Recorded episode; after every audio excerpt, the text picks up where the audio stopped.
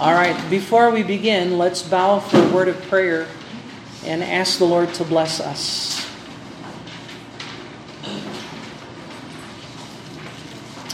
Let us pray. Father in heaven, we thank you, Lord, for the opportunity we have to learn the Word of God. And our prayer is that we would take heed to what the Holy Spirit of God is teaching us through the Word. I pray, Father, that if there's some who don't know Jesus Christ as Lord and Savior, that they would come and repent and believe and take Him as their Lord and Savior before it's too late. I pray that they would get saved, and I pray that when they get saved, they would be converted and changed. And we pray that they would bring honor and glory to you and acknowledge you as Lord and Savior and live for you. We ask God that you bless your word. We are not worthy, but we do believe and trust in Jesus and know that when Jesus uh, comes, he comes with life giving word and power. And so we pray for that, Lord. We honor you in spirit and in truth in Jesus' name. Amen and amen. so, um, papasok na tayo sa chapter 18. At natapos na tayo sa unang bahagi, yung way to God. Kung paano pumasok sa presensya ng Diyos. Steven, upo ng maayos. Kung paano pumasok sa presensya ng Diyos. Ngayon, nasa lakad na tayo sa harapan ng Diyos. Kaya tayo niligtas ng Diyos upang tayo ay lumakad sa harapan ng Diyos ng kaaya-aya. We are saved for fellowship with God. And so, Leviticus 18 opens up a new section. It's still law, it's still the requirements of God, but it has more to do with our walk before God. Tingnan mo, for example, ang verse number 1, um, yung unang five verses, the first five verses. And the Lord spake unto Moses, saying, Speak unto the children of Israel, and say unto them, so sinong kausap ni, jo, ni Lord? Si Moses. Si Moses ngayon, inatasan ng Diyos na mangaral at magturo sa mga Israelites at sabihin sa kanila, Eto, I am the Lord your God. Yun ang una niyang dapat um, iparinig sa mga Israelites. Boys, yung mga hoods ninyo, ibaba ninyo. Yes. Okay? Sa mga babae, pwede yung nakatakip yung ulo. Sa mga lalaki, hindi pwede. Uh, pag-aralan din natin yan balang araw. Uh, anyway, so, um, uh, sa unang, unang dapat alam ng tao kung sino si Jehovah, kung sino si Lord. Kasi kung hindi mo siya kilala, walang kwenta, walang kwenta ang, ang ginagawa natin. Walang kwenta talaga ang buhay kung hindi mo kilala si Lord. At yan ang una, unang dapat na malaman ng tao. I am the Lord your God. At inulit ito ng anim na beses sa chapter 18. I am the Lord your God. Six times God repeated this information because if you do not acknowledge the Lord, you are in danger. Nasa kapahamakan kayo kung hindi nyo kilala si Lord. Kaya tayo sumusunod sa batas ng Diyos. Kaya tayo nakikinig sa Diyos. Kasi siya ang Diyos. Siya ang may karapatan para sabihan tayo kung nasa, ta- nasa mali tayo o nasa tama. Hindi ito hindi ito mga mga salita ng Diyos, hindi ito um, optional. Ito ay mga salita ng Diyos. At kung nalabag kayo sa salita ng Diyos, ito ay sa inyong kapahamakan. So kailangan kilala nyo si Lord. Yan ang pangalan niya. I am the Lord. Capital L, capital O, capital R, capital D. Kasi sa likod ng English ay yung pangalan niya at sa Hebreo na pinanggalingan ng Ingles, Jehovah ang nakasulat doon. Katulad ninyo, marami kayong mga iba't ibang mga pangalan, ganon din ang Panginoon. Marami siyang iba't ibang mga pangalan, pero ang pinaka-personal niyang pangalan, Jehovah. At kailangan kilalanin mo siya bilang Jehovah. Siya ang Diyos na walang simula, walang katapusan. Papasukin natin si Jessica. Siya ang Diyos na walang katapusan. Siya ang Diyos na walang simula at walang katapusan. At siya ang Diyos na tapat sa kanyang mga salita. So kung meron siyang binilin, kung meron siyang mga sinabi, garantisado, matutunaw talaga ang buong mundo, matutupad ang mga salita ng Panginoon dahil siya ay Jehovah. Because He is God, Jehovah God, He is eternal, He has no beginning, He has no ending. And because He is God, whatever He says will come to pass. He is the faithful God. He will keep His words. So, yun ang pangalan niya, I am the Lord your God. Verse 3, Leviticus 18 verse 3, After the doings of the land of Egypt, dun sa mga ginagawa ng lupain ng Ehipto, wherein ye dwelt, past tense, dun kayo nang galing sa pangaalipin ng Egypt. Naalala ba ninyo si Moses? Anong ginawa ni Moses? Ginamit siya ng Diyos bilang instrumento ng kalayaan ng mga Israelites sa pangaalipin ng Egypt. At sabi ng Panginoon, yung mga ginagawa ng dati niyong pinagmulan na Egypt, na kung saan doon kayo nakatira noon, shall ye not do. Wag ninyong tularan, wag ninyong gawin yung mga ginagawa ng lupain ng Egypt. And after the doings of the land of Canaan. Ano naman itong Canaan? What about Canaan? They came from Egypt, they're going to take over Canaan. So ito, nasa kasaysayan tayo ng Israel. Pinangako ng Diyos ang kainaan kay Abraham 400 years nakalipas. Umalis sila doon dahil sa famine at pumasok sila sa Egypt dahil ginamit ng Diyos si Joseph na anak ni Abraham, anak ni Abraham, Isaac, Jacob, Joseph. At niligtas ni Joseph ang buong Israelite kaya lang, nung namatay si Joseph, merong naging namuno sa Egypt na hindi nakilala ang Diyos at ang mga tao ng Diyos sa mga Israelite. Ginawa silang mga alipin. So mga 400 years silang naging alipin sa loob ng Egypt. At after 400 years, nagpadala ang Diyos ng uh, deliverer ng pangalan ay Moses. At sila ay nilabas sa Egypt at babalik na ngayon sila sa Canaan, may babala ang Diyos. Kung ano ang ugali at gawa ng mga Egyptians, huwag ninyong gawin. Kung ano ang ugali at pamumuhay ng mga Canaan, huwag ninyong gawin, sabi ng Diyos. Kaya yung aklat ng Leviticus napakahalaga. Kasi kinokorek ng Diyos yung pamumuhay ng tao.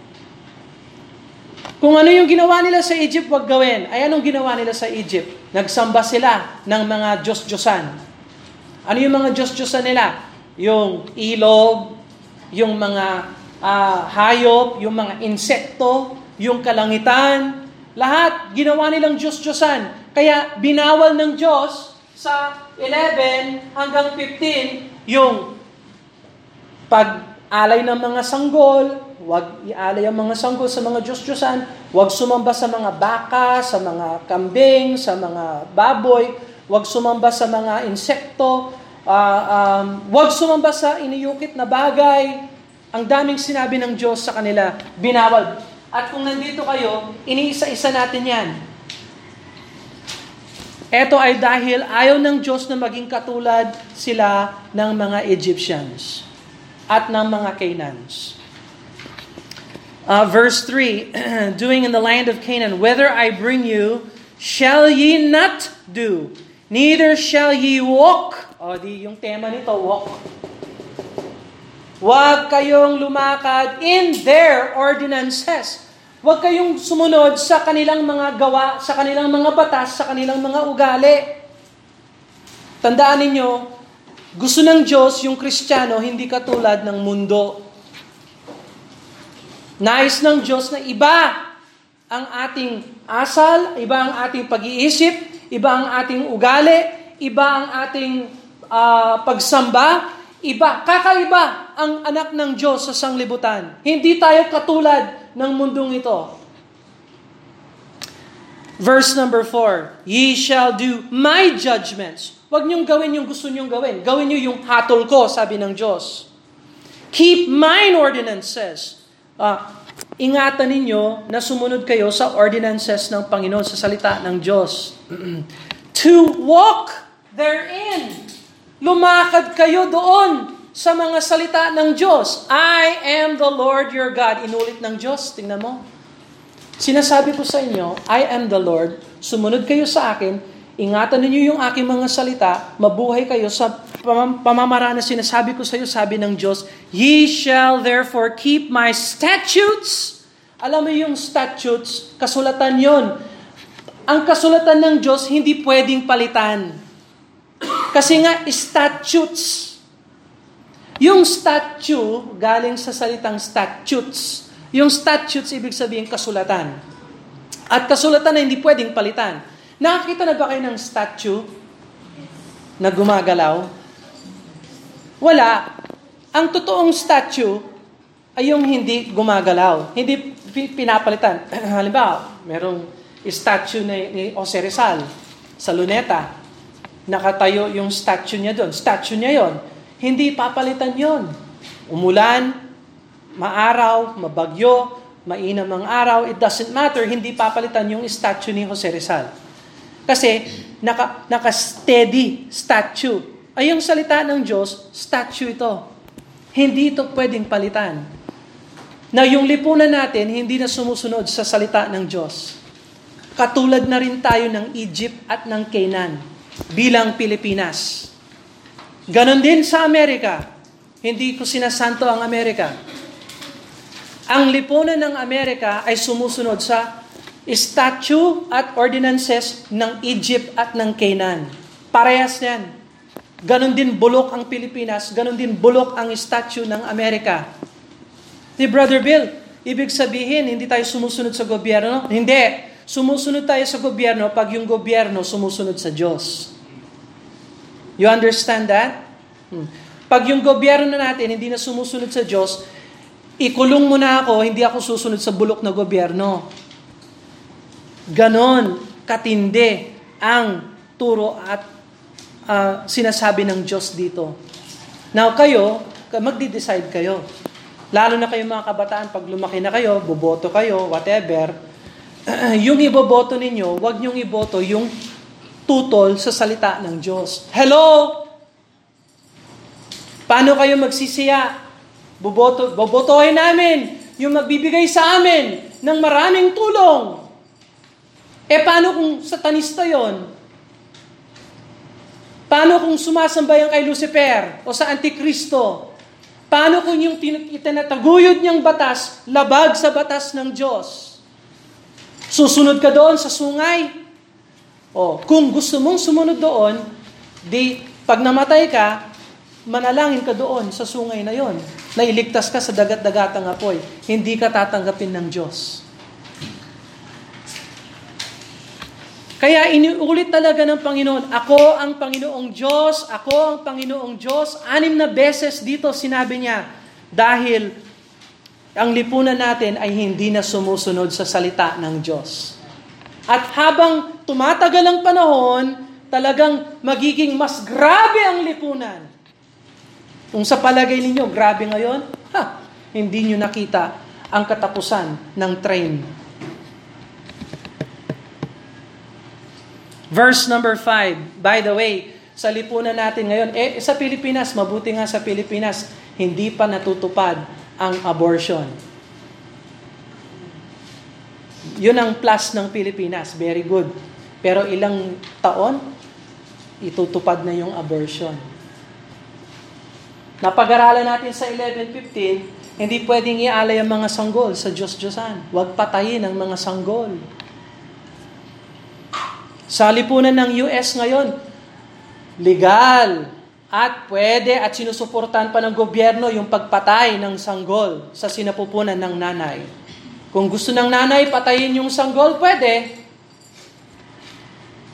That is abomination. Hmm? Hindi porke legal, ito ay tama. Tandaan ninyo yon. Just because it is legal doesn't mean it is right.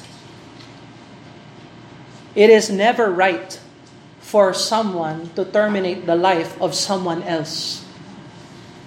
Kaya Brother Bill, hindi mo ba alam, katawan yan ng tao. Pwede niyang gawin ang gusto niyang gawin sa katawan niya. Bobo! Yung sanggol, katawan ng sanggol. Yung nanay, katawan niya yung sarili niya. Huwag niyang hamakin yung katawan ng iba. Hello? Hindi naman kasi hindi naman kasi siya tao. Wala pa siyang persona. Hindi pa siya hindi pa siya nakakaalam. Kaya tineterminate ng maaga. Bobo talaga. Walang kwenta talaga yung mga gumagawa ng batas. Hindi mo ba alam na yung bata na yan ay tao pa rin kahit na maliit pa lang That's a human life already. Eh kung yung human life maliit, sa palagay mo pag lumaki, nagiging plus human, more human, superhuman? Hindi naman. Human pa rin. Kaya 99 years old or 99 days, year old, eh, days old, there's still human life. You cannot terminate human life. It's called murder. And God is laying out this, He's been laying this out since chapter 1. He's been saying to us, this is right, this is wrong, this is clean, this is not clean. At ngayon, i-expound na naman ng Panginoon, pero binibigyan siya, binibigyan ng babala ng Diyos si Moises para magbigay, ng babala sa Israel kasi yung ugali ng Egypt na pinanggalingan nila, gagayahin nila. At yung ugali ng kina na pupunta nila, gagayahin nila. At hindi magiging kalugod-lugod dito sa Diyos. Verse 5, Ye shall therefore keep my statutes, my judgment, with if a man uh, do, he shall live in them. I am the Lord. So, now, God begins to break down some practical purity, purity laws. Uli, nasa purity na naman tayo. Okay? So, una sa lahat, sabi ng Diyos, hindi pwede na tingnan ang kahubaran ng tao. First of all, sabi ng Panginoon, the first thing that God said, verse number 6, None of you shall approach any that is near kin to him to uncover their nakedness. I am the Lord. Tingnan nyo ang sabi ng salita ng Diyos. Una sa lahat, sa inyong mga pamilya, Huwag ninyong tingnan ang kahubaran ng iyong mga kapatid, ng iyong nanay, ng iyong tatay, ng iyong mga kamag-anak. Huwag ninyong tingnan ang kahubaran ng tao. Ako ang Diyos, sabi ng Panginoon. Did you see? Nakedness is the first thing that God rejects. Nakedness. Ano yung nakedness? Kahubaran. Alam niyo, nung nagkasala si Adan at saka si Eva, alam niyo yung unang ginawa ng Diyos? Hindi, hindi sila hinubaran ng Diyos. Magbira mo. Kakalbuin sila ng Diyos. Hindi. Nung nagkasala si Adan at si Eva, natuklasan nila na sila ay ubat. At ang unang ginawa ng Diyos sa kanila, Pinatay niya yung mga hayop at tinakpan ang kanilang kahubaran. Page 3 sa Sample Bible. Genesis chapter 3 verse 21. Genesis chapter 3 verse 21. Page 3 sa Sample Bible. Look at Genesis chapter 3 verse 21. Genesis chapter 3 verse 21. and Adam also and to his wife did the Lord God make coats of skins and clothe them. Una sa lahat, tinakpan ng Diyos ang kanilang kahubaran. Binigyan sila ng damit. Kaya pala sa Egypt, Tingnan ninyo yung mga archaeological statues ng mga hari nila. Wala silang pantaas. Nakahubad sila.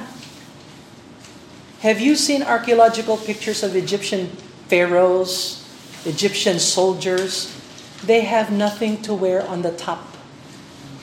They are naked. Gumawa, nung nagkasala si Adan at si Eva, alam niyo yung una nilang ginawa? Umitas sila ng mga fig leaves, mga, mga dahon ng fig tree. Tapos tinakpan nila yung kanilang kahubaran. Ang standard ng tao ay hindi katulad ng standard ng Diyos. Adam and Eve covered themselves with apron but they were still naked. Tingnan mo ang verse number Tingnan mo ang verse, uh, let's see. uh,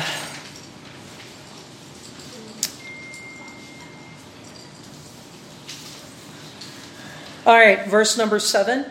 Genesis chapter 3. Nasa Genesis chapter 3 kayo. Page, uh, page 3. Genesis 3. Verse number 7. And the eyes of them both were open, and they knew that they were naked. And they sewed fig leaves together and made themselves aprons. Ibig sabihin ng aprons, pantakip. So gumawa sila ng mga dahon pangtakip sa kanilang kahubaran dahil nahiya sila sa Diyos. At dapat talaga mahiya ang tao na hubad.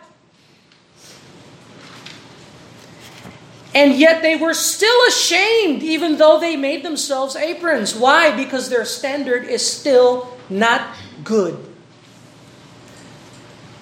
Verse number uh, uh, verse 8 and they said and they heard the voice of the lord god walking in the garden in the cool of the day and adam and his wife hid themselves. Hey they were clothed with aprons but they still hid themselves. Why? Because their aprons weren't good enough their standards for clothing wasn't god honoring they were showing still a little bit of nakedness they hid themselves after making aprons, mind you. This shows you their standard is not right. Verse 8 And they heard the voice of the Lord God walking in the garden in the cool of the day, and Adam and his wife hid themselves from the presence of the Lord amongst the trees of the garden. And the Lord, verse 9, and the Lord God called unto Adam and said unto him, Where art thou?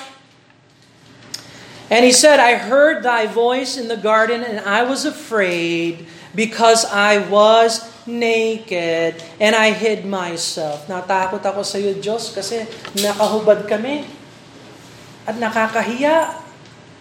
At ako'y natakot sa iyo. Biro mo, tandaan ninyo ito. Ang tao na nasa kasalanan ay palaging takot at nahihiya.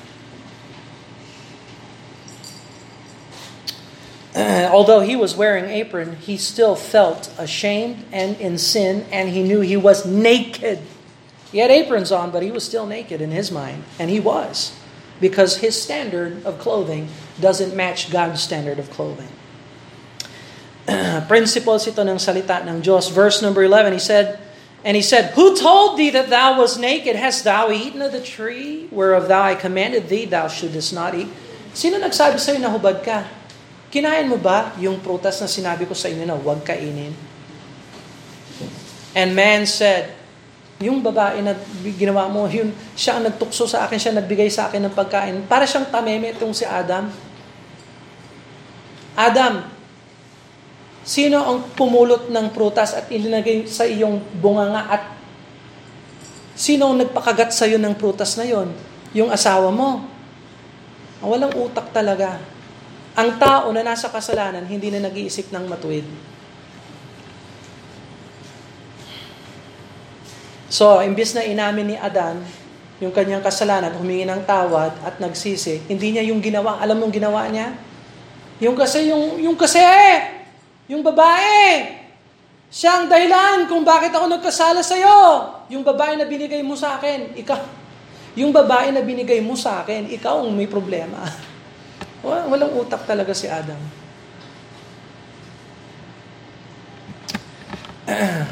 Balik tayo sa Leviticus 18 verse 6. So nakikita natin dito sa study notes ninyo. Leviticus 18 verse number 6. None of you shall approach that is any near of kin to uncover their nakedness. I am the Lord. So sa mga sumusunod na mga bersikulo, ipagpapatuloy ng Diyos yung utos na huwag tingnan ang kahubaran ng mga kamag-anak. So look at verse number 7. The nakedness of thy father, the nakedness of thy mother, shalt thou not uncover. She is thy mother, thou shalt not uncover her nakedness. Huwag niyong tingnan ang kahubaran ng inyong mga kamag-anak. Nanay, tatay. Verse 8. The nakedness of thy father's wife shalt thou not uncover. It is thy father's nakedness. The nakedness of thy sister and thy daughter, thy father, the daughter of thy mother, whether the, a nakedness thou shalt not uncover. Wag alisin ang damit ng kamag-anak, maging asawa uh, ng, ng iyong tatay, maging nanay, maging kapatid. Verse 9, the nakedness of thy sister, yung kapatid mong babae, the daughter of thy father, anak ng tat, anak na babae ng tatay mo, the daughter of thy mother, whether she be born at home or abroad, or even the nakedness thou shalt not uncover. Huwag niyong alisin ang damit ng hindi, na, huwag niyong tingnan ang kanilang kauburan. Verse 10, Their nakedness thou shalt not uncover. The nakedness of thy son's daughter, thy daughter's daughter, and even their nakedness thou shalt not uncover. For theirs is thine own nakedness. The nakedness uh, uh, of thy father's daughter, daughters, begotten of thy fathers, she is thy sister. Thou shalt not uncover her nakedness. Verse 12. Thou shalt not uncover the nakedness of thy father's sister. She is thy father's nearest kinswoman. Thou shalt not, verse 13. Thou shalt not uncover the nakedness of thy mother's sister for she is thy mother's nearest kinswoman. Thou shalt not uncover the nakedness of thy father's brother. Thou shalt not, not approach to his wife. She is thine aunt. Verse 15, Thou shalt not uncover the nakedness of thy daughter-in-law. Pati yung daughter-in-law. Ano yung daughter-in-law sa Tagalog? Manugang. Pati yung manugang, wag mong tanggalin ang kanyang damit. Tingnan ang kanyang kahubaran. Uh, let me ask you a question. Yung mga pelikula na lumalabas ngayon sa pinanunood ninyo, may mga kahubaran ba yan? Meron? Sa palagay mo, gusto ng Diyos, tinitingnan mo yon? Yes or no? Kaya kayong mga nanonood ng mga malas, malaswa, yung mga nakahubad, antikristo kayo. Kung nasisihan kayo dyan. Ito, katanggap-tanggap. Ito, masaya. At tingnan mo, si Darna, oh. wow. Nakakahiya. Hindi yan kaaya-aya sa Diyos. Ugali yan ng Egyptian at ng Canaan. At lahat ng nanonood ng ganyan at masaya na nakikita yung ganyan, yung kahubaran, tapos gagayahin ninyo,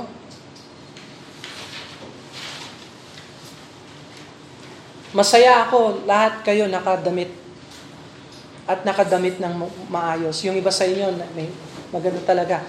Pinagsisikapan ninyo, Sunday, every Sunday, nakapalda yung mga babae, uh, yung mga lalaki, nakasut ng maayos, disente. Yung iba, wala. Wala, wala kayong kakayahan, pero nandito kayo, masaya ako. Masaya ako para sa inyo. Pero sasabihin ko talaga sa inyo, ang ugat na problema ng tao ay hindi nila kinikilala ang Diyos. Interesado ang Diyos sa mga na pinanunood ninyo. Interesado ang Diyos na huwag kayong manamit ng katulad ng mundong ito. Nagpapakita ng, yung mga babae nagpapakita ng konti dito, eh, hindi kalugod-lugod yan sa Diyos. Kahubaran yan. Yung mga palda na napakaikli, hmm?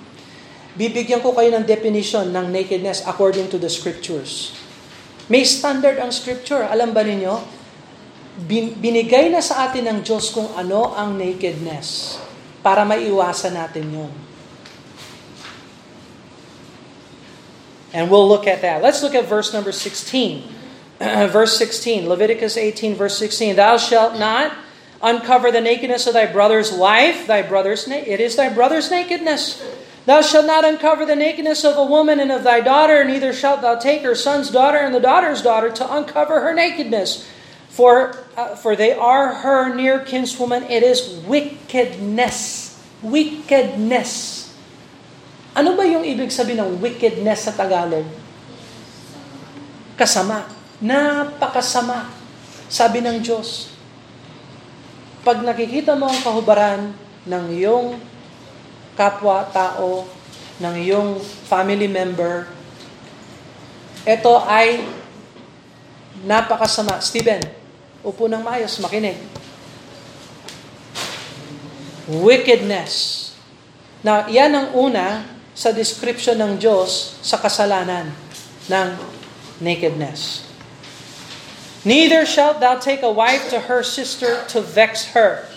Alam mo yung vex dyan, ibig sabihin, rape. Saan nanggagaling yung rape? Nanggagaling yung rape kasi nakita ng lalaki yung kahubaran ng babae. Kaya ire-rape siya.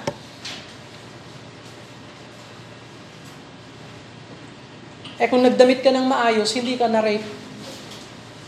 Hindi ko sinasabi na hindi biktima ang na-rape. Talagang nakakaawa ang rape victim. That is the sad reality.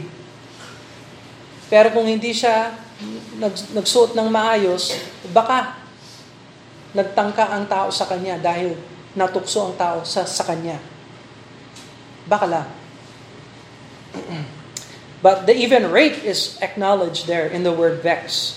To uncover her nakedness beside the other in her lifetime. Verse 19. Thou shalt not approach unto a woman to uncover her nakedness as long as she uh, is put apart of her uncleanness. So may, may time na hindi talaga pwede ang, uh, uh, uh, uh, ang nakedness. But anyway, so, ang Diyos ba ay anti-nakedness? Ha? Yes or no? Ang Diyos ba ay anti-nakedness? Yes. Anti-nakedness ang Diyos. Verse number 20.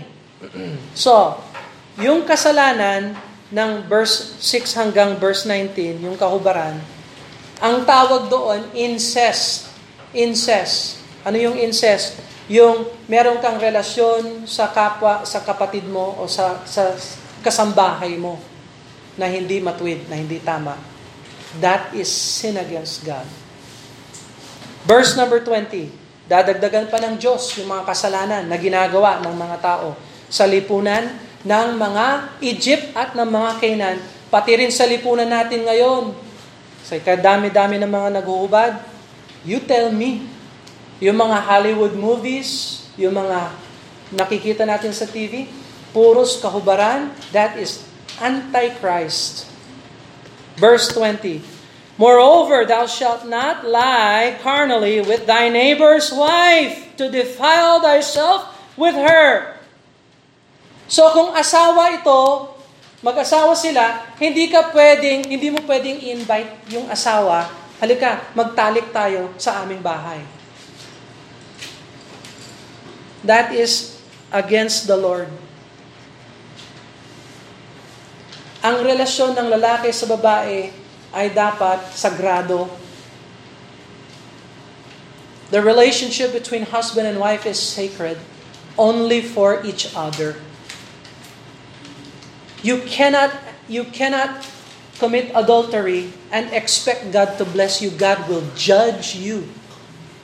Hahatulan ng Diyos lahat ng mga nag lahat ng mga nangangulo niya, lahat ng nakikiapid, lahat ng gumagawa ng kabalastugan, hahatulan ng Diyos. Whether you are married or unmarried, you better keep yourself pure. You better keep yourself pure. Mga girls, maging pure virgin kayo hanggang sa asawa, hanggang sa kasal. Mga men, boys, maging pure virgin kayo hanggang sa altar ng pag-aasawa. Huwag niyong hayaan na bastusin kayo ng boyfriend ninyo or girlfriend ninyo. Babuyin kayo, kayo ang sasagot sa Diyos. Dahil alam na ninyo ang standard ng Diyos. Hindi, Brother Bill, kasi in love kami. Kaya yung, yung ganito na lang, naghalikan, Diyan na lang kami sa sulok, doon sa git, doon sa ano, sa ilalim ng ano, dilaw na buwan.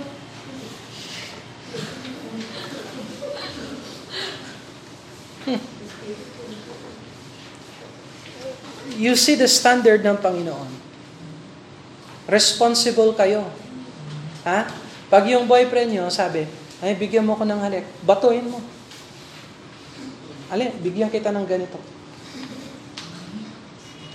Bakit? Kasi hindi kayo kasal. At pag nag-asawa na kayo, nagkasal na kayo, ingatan ninyo yung relasyon ninyo at huwag ninyong pabayaan yung isa't isa na tumitingin sa iba.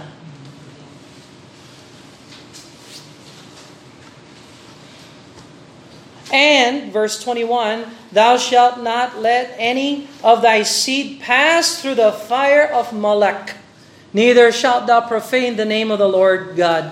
I am the Lord. Inulit ng Diyos. So, pag binigyan kayo ng anak ng Diyos, anak ng iyong pagsasama, huwag niyong ialay yan sa Diyos-Diyosan.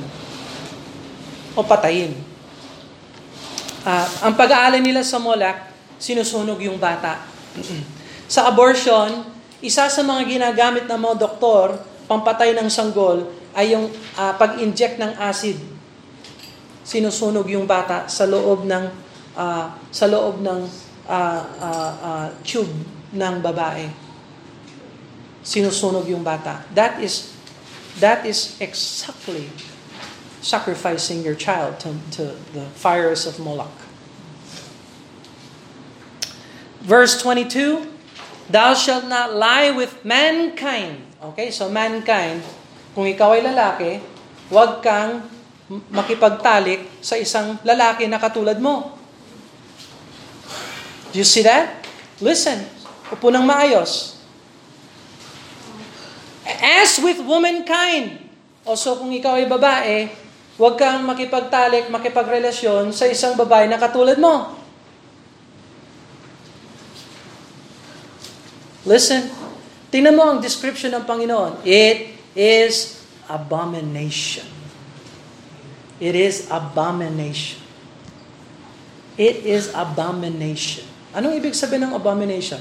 Kasuklam-suklam. Wala ka nang makikita sa salita ng Diyos na mas mabigat kesa sa salitang abomination. Kasuklam-suklam. Nakakasuka sa Diyos. Listen here. Kaya yung kabaklaan, dapat, listen, pagsisihan, talikuran, at tanggapin ng Panginoon. Why? Kasi it is abomination. Tingin dito. Look here.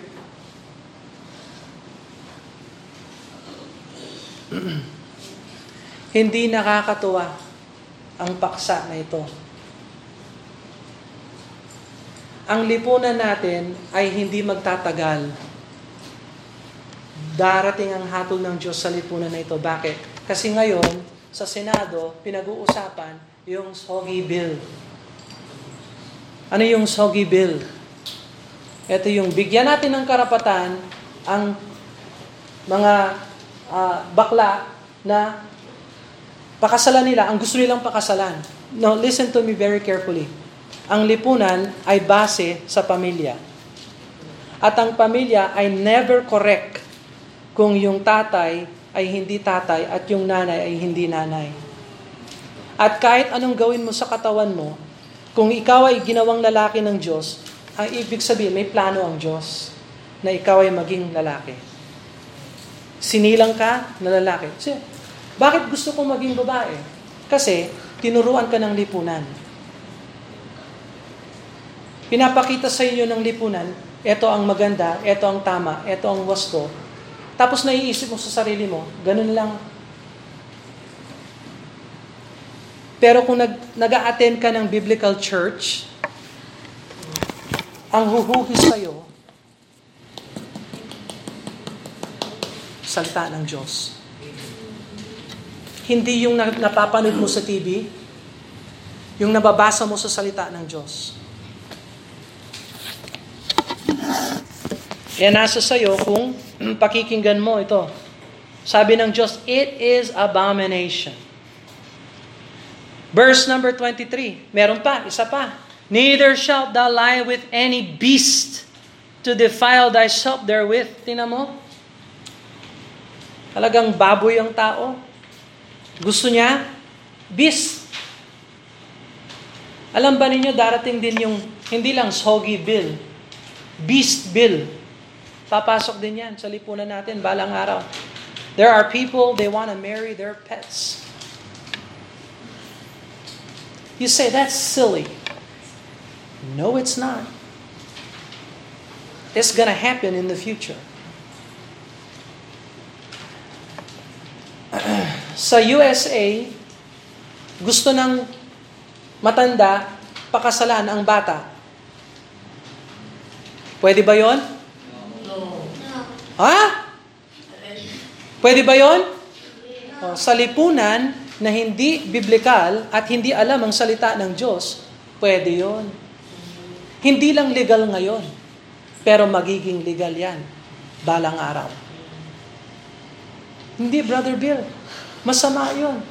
Yung matanda, pwedeng pakasalan ng bata. Kung hindi mo alam ang Bible, yung lipunan natin ay hindi nakakaalam kung ano ang matuwid, ano ang tama, ano ang mali. Hindi nila alam kung ano ang lalaki at kung ano ang babae.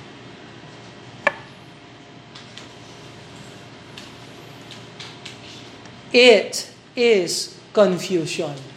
Nakakalito. Tingnan mo yung mga words ng Panginoon. Wicked, abomination, confusion. Confusion. Pati nga yung mga teachers na nagtuturo sa public school, they are so confused. They are confused. Why? Because they left the principles of the Word of God. Pakinggan niyo ako. Mahal ko kayo. Welcome na welcome kayo mag-Sunday school. Anytime, bukas ang church. Ipapangaral namin ang salita ng Diyos. Bibigyan ka namin ng warning. Pero hindi kami ang tagapagligtas at hindi kami ang tagapaghatol. Nagbibigay lang ako ng warning sa inyo.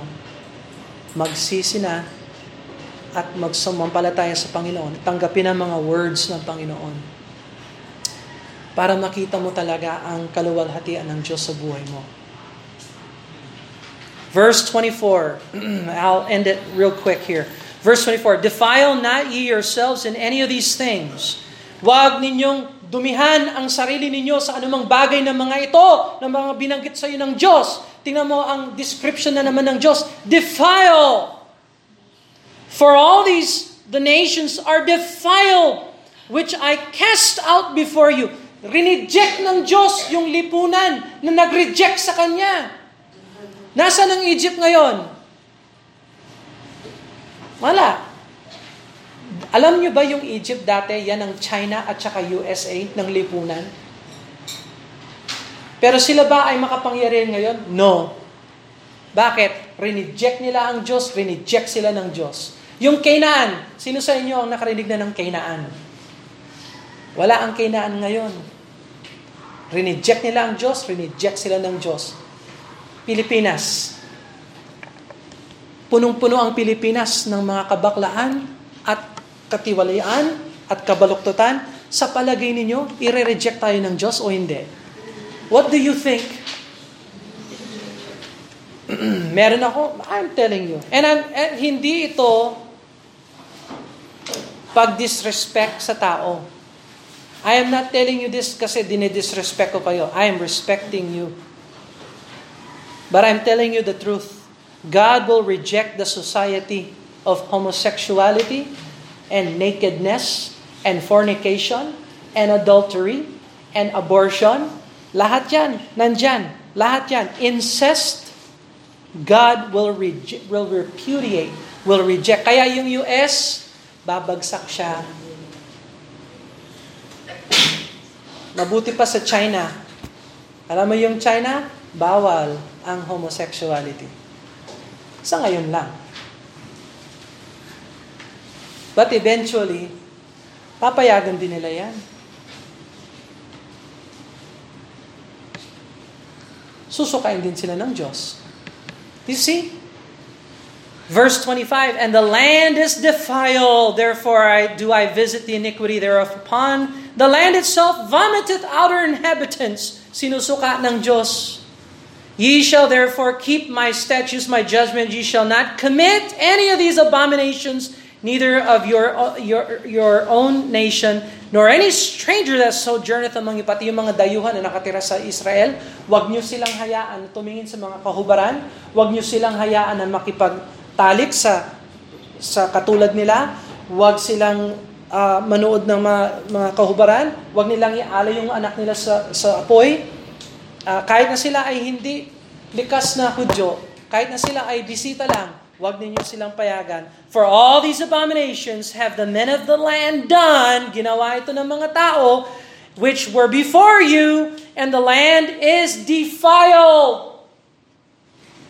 Tanong, yung land natin, yung lupain natin ba defiled? Yes or no? Ha? Pure ba tayo o defiled? Yung lupa, yung Pilipinas. Pure or defiled? defiled.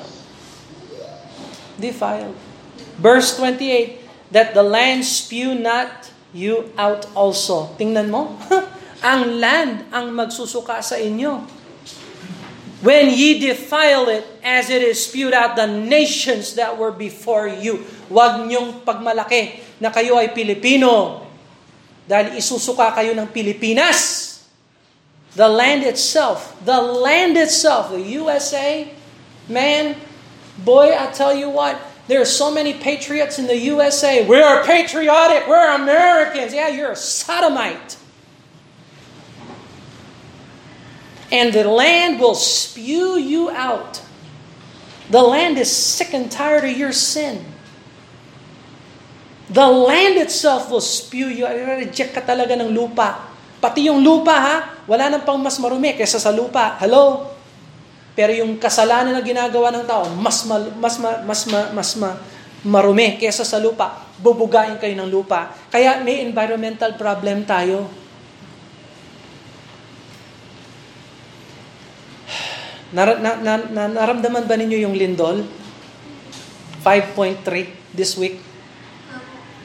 This week, may lindol. 5.3. Naramdaman ko yon.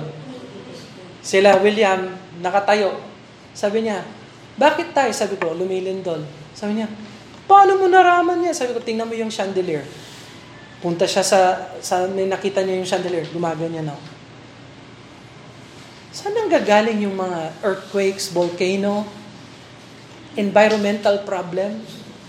Ito pa kasi ay dulot ng global warming? No! Ito ay dulot ng mga abomination sins biblical.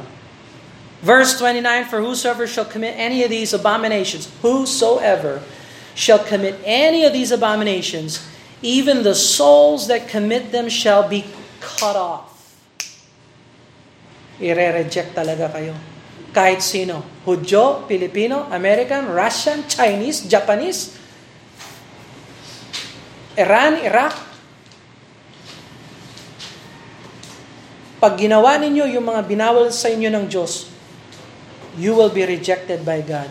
Therefore shall ye keep mine ordinance. Kaya ingatan ninyo yung ordinance ko, sabi ng Panginoon. Commit not any one of these abominable customs. Customs. Ugali, na ugalian namin yan. Minana namin yan. Ganyan talaga ang gawang Pilipino. Ugaling Amerikano. Ugaling Inchik. Kaya wag niyong sabihin, alam mo kasi, ganito kami kasi, ganito kami lumaki. Now listen to me carefully. Walang lumaking kristyano. Pero pag naging kristyano ka, yung ugali mo hindi na Pilipino, Amerikano. Yung ugali mo, kristyano. Kaya yung pamumuhay mo, iba.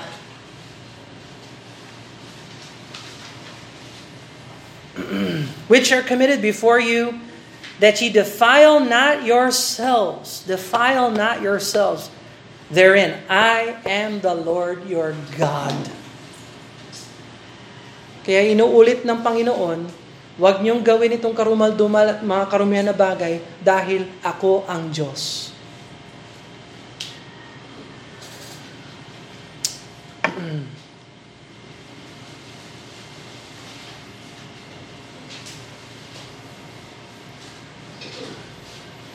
Ang mga anak ng Diyos ay markado ng buhay na malinis at puro. Ang mga hindi kumikilala sa Diyos, markado ng karumihan at kabaluktutan. Let's pray. Father in heaven, we thank you, Lord, for these words.